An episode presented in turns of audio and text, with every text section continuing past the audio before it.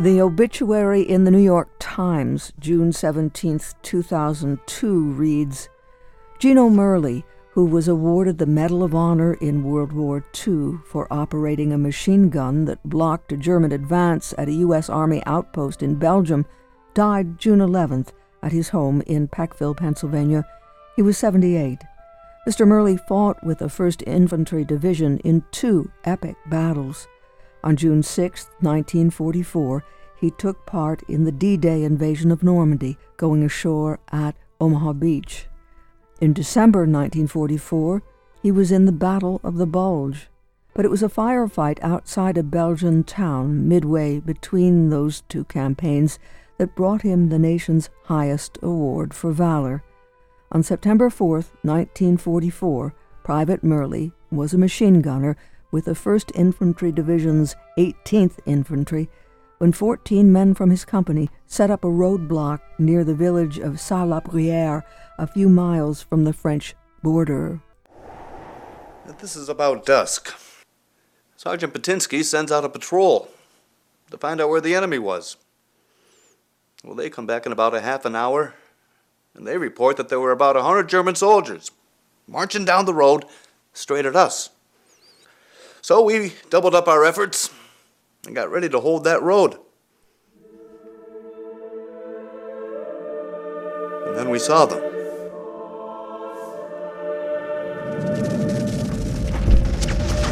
We couldn't believe our eyes. They were ahead of us, they were behind us, on our flanks. There was a lot more than the 100 reported by the patrol. It was like they were coming down from out of the sky or popping up from the ground. After the first volley of fire, those Germans scattered like ants. But they came back. Four more times.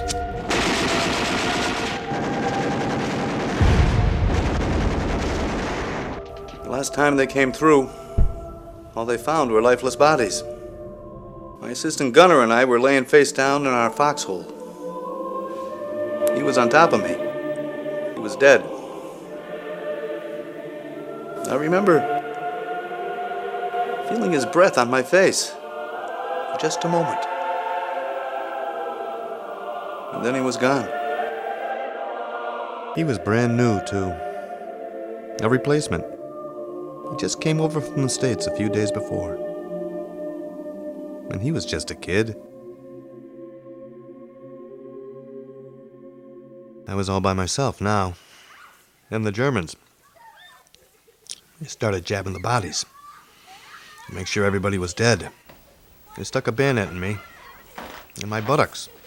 They stuck me four times. And I didn't move.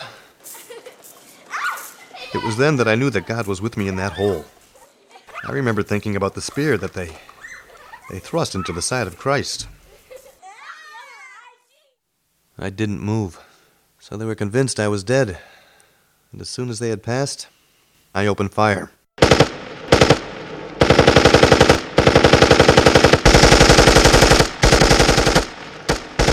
I killed them all, and they fell without a sound. In front of that gun,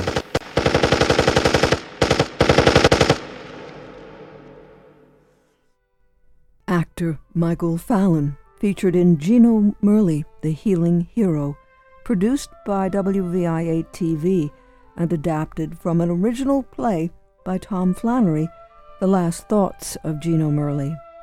Scranton Public Theater will present Tom Flannery's play this Thursday evening at Lackawanna College in Scranton with Bob Schlesinger as Gino Merli. Schlesinger is founding artistic director of Scranton Public Theater, and he stopped in at the WVIA studios to talk with us about the theater's founding 42 years ago and how the last thoughts of Gino Merli is a significant part of the theater's mission. I was down in the D.C. area and I said, I got to do something positive with my life. And uh, somehow I got involved with the theater down there uh, for a little while. And somebody told me at a little soiree at the Kennedy Center, I asked one of the producers there, I said, Where do you see theater in America going? And they said, Well, the savior of American theater is the professional development of the regional theaters of our nation. And the light bulb instantly went off in my head, and I said, I got to move back to Scranton, the Scranton, Wilkes-Barre, Hazleton region, and Poconos. And I said, that's what I got to do. So I took my own money and I came back here and I invested it. And somehow it has sustained me way beyond what I ever thought I could imagine. And then out of that came a lot of offshoots, you know, the Grant Jazz Festival happened, our children's programs, our schools, programs in the schools, all the stuff we did in the parks. I don't think there's a facility in northeastern Pennsylvania that we haven't played at. And that goes from Nanticoke all the way up to the New York State border.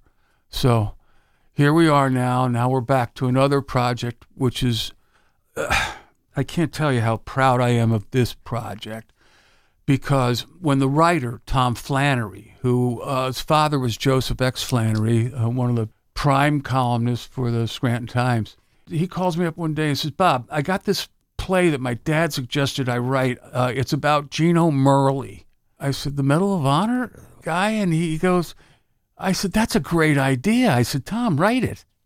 So three days later, he, he wrote it. He sends his hands me a script. And so, of course, you know, in the theater, you, you don't always settle on the first writing. So I said, Tom, we gotta, you know, we gotta, we gotta fiddle with this. I'm not sure I can sell it to the general public right away because I'm basically a producer.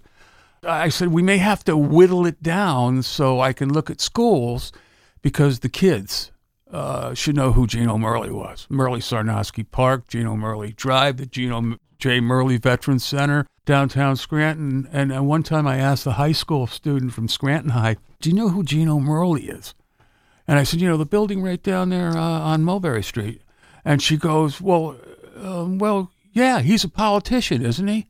And, and it was there when I just went, no, no, no, he, he, he didn't find the money to put the Merli Center there. He's the guy that they named it after because he's one of the most famous citizens to come out of our region. I felt everybody should know who he is. So here we are. Tom wrote it back in 2007. And now, where are we now? 2022. So we've kept this play alive since then. And we've had, oh, well over 50,000 people see the play, primarily high school students, teachers, uh, that nature vets. And it's just been one of our most successful plays. It started right here with professionals from this region, had a tremendous influence on it. WVIA did a TV show on it called Gino Merli, the Healing Hero. And uh, I went, wow, this, this little project has really found legs. So now, uh, coming up with our 12th tour of the play, we've got high school shows. But one of the main things was is I wanted to. I I, don't, I know the high school kids are a good audience, but our main audience, I feel, has been people my age, the baby boomers, and their offspring, because Gino was a World War II Congressional Medal of Honor recipient who was not only highly decorated, but people like Tom Brokaw, who was uh, NBC uh, anchorman for many, many years. He loved Gino. He referred to Gino as one of the inspirations for his books, The Greatest Generations. And there was, I've got pictures of him with Tom Hanks at the World War II Memorial Gala, along with Katie Couric. So Gino, wherever he went, people fell in love with him. And Tom Flannery wrote a great piece of theater. And Tom and I have collaborated on a number of pieces. I said, Tom, this is a winner. And I said, the only way we can uh, really make this work is if Scranton Public Theater becomes the owner of the script. And with that, you will get a royalty every single time we play it. So Tom wrote this back in 2007. Uh, I said, you haven't had to lift a finger really, other than change a couple lines. And you know, you, you're starting to get up there as far as royalties is concerned, which makes me thrilled because that's the way it works, certainly in the professional theater. And we've been paying our actors since 1982. They're never going to get rich on it, but I do know they pay their rents or their mortgages. And um, so that's another good thing. So now, November 10th, which is Thursday night, the night before Veterans Day, we're doing a special presentation of the play at the uh, People's Security Bank Theater at Lackawanna College. And it starts at 7. Now we're going to open up with the Gene Dempsey Orchestra which will play traditional music from the World War II period, plus some of the military themes. And then we come on afterwards. And uh, so it promises to be a great night. All the proceeds from the evening go to uh, veterans' causes. So uh, we got a winner, I think, unless I forget my lines, because I'm doing the play now. And I put on my actor's cap because I want to do the play. It's such a great piece for an actor to sink their teeth into. And I love the character. So, you know, those are perfect ingredients for an actor. Great script, a wonderful character that you can't help but love. And uh, so I've really done my homework here. And I look forward to people coming out and see this because I'm going to be giving it a thousand percent. And I'm very proud of the piece. And uh, I just want to say one thing the, the sponsors, because, you know, COVID got in the way for a couple years there. And it was going to be sponsored back in 2020. But I've been staying in touch with uh, the Unico Scranton chapter and the Unico people in general, with Chris DiMatteo and Jim Sagona, who's the new president. And I said, come on, when are we going to do this play? And they went, well, let's do it for the Veterans Day celebrations. I said, good. It's 50 minutes long, so it's not a, a long night in the theater, but it's a fast 50 minutes. There's tons of material in there. We go into the night that he was uh, awarded the Congressional Medal, which was a very scary night in Belgium. And uh, they say that Gino killed 50 people, which really bothered him. He was really, really bothered because there's a line in the play that says, you know, after we got off the battlefield and they cleaned me up, he said, I went to my sergeant. I said, we've got to go say some prayers for the dead, our dead, their dead, because they all had families, some had kids, and they all had mothers who were soon going to be getting the news that their son had been killed in battle, and I'm responsible for it. So, having talked to his family, a lot of the information came from his kids, Gino, the doctor, Maria, Phil, and cousins like uh, Chet Merli. Uh, a lot of that information came from them, so it's uh, it's documented. The idea is that you have to take us on a journey in this 50 minutes. Right. And Gino is reliving this experience in Belgium. It starts it starts with him in his later years and he's being interviewed by an imaginary biographer. So that allows us to talk directly to the audience. And so, yes, it covers his later years, but we go back to World War II in Belgium. The nights that were in the lighting is so important. The lighting is really important in this play, as is the sound. So all this stuff happened in the in the dark. So the lighting represents that. So I'm I'm able to, uh, with the miracle of stage lighting and sound, transport myself back to when Gino was 19 years old when this happened. I mean, 19 as a kid, and they cleaned him up. They got him back here, and uh, all these things are named after him. Was he uncomfortable with the label hero? Gino, you're Very hero. much.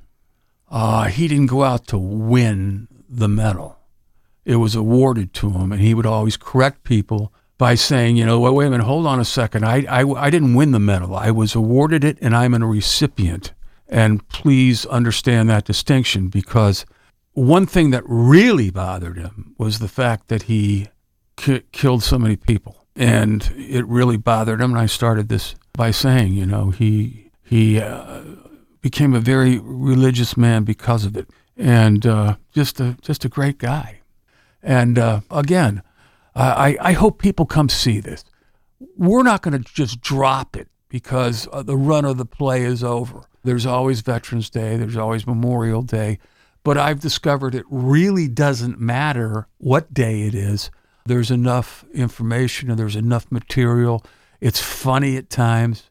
And uh, it's just a great 50 minutes in the theater. So here we are. And you've been good enough to have me come down here and be on your show. I'm going to date ourselves. We, we go back long way, Erica. And uh, you've been good enough to recognize that we've done good stuff. And I'm, I'm certainly more than willing to recognize you for all the stuff you guys have done. Wow, it's really cool. And we know, Bob, with Scranton Public Theater, always that dedication to young people and to original work. In this case, it's Tom Flannery, but he's not the only one.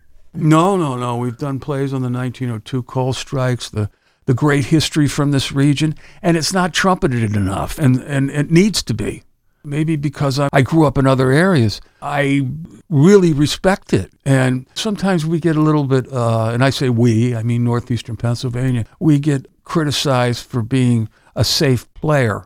Well, I don't see that as criticism. I just see as sometimes when you play safe, you do better. And and this play, uh, Tom Flannery pulled no punches, and so you know there wasn't many punches to pull with Gino. He was just such a good man, you know, spiritual, tough, and he really represented the the fabric of the people who grew up here.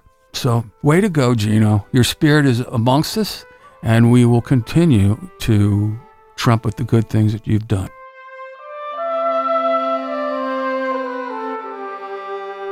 Bob Schlesinger, Executive Director and founder of Scranton Public Theater, speaking with us about The Last Thoughts of Gino Merli, a play written by Tom Flannery to be presented by Scranton Public Theater, and that's November 10th, Thursday, beginning at 7 in the evening in People's Security Bank Theater at Lackawanna College in Scranton. Doors open at 6:30. The show begins at 7 and Bob Schlesinger is assuming the role of Gino Merli. For more information on the web, scrantonpublictheater.org, and theater has T-R-E at the end, scrantonpublictheater.org. The Last Thoughts of Gino Merli, a play by Tom Flannery, featuring Bob Schlesinger as Gino Merli, this Thursday, November 10th at 7 o'clock at People's Security Bank Theater at Lackawanna College in Scranton. Doors open at 6:30. The show begins at 7. And for more information, scrantonpublictheater.org org.